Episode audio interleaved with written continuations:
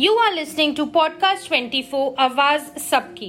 Punjab's Chief Minister Bhagwant Mann will tie the nuptial knot with Dr. Gurpreet Kaur in a private ceremony today in Chandigarh.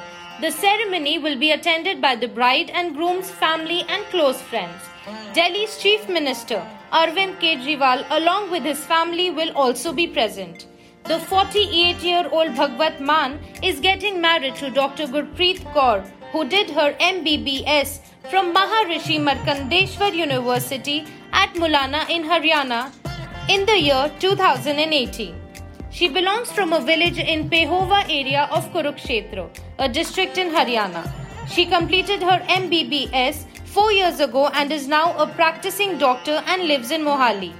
Her father Indrajit Singh Nath was the Sarpanch of Madanpur village, Pehova. Both the families have been associated for 4 years. Wishing both Bhagwant Mann and Gurpreet a happy married life. Keep listening to Podcast 24, Awaaz Sabki.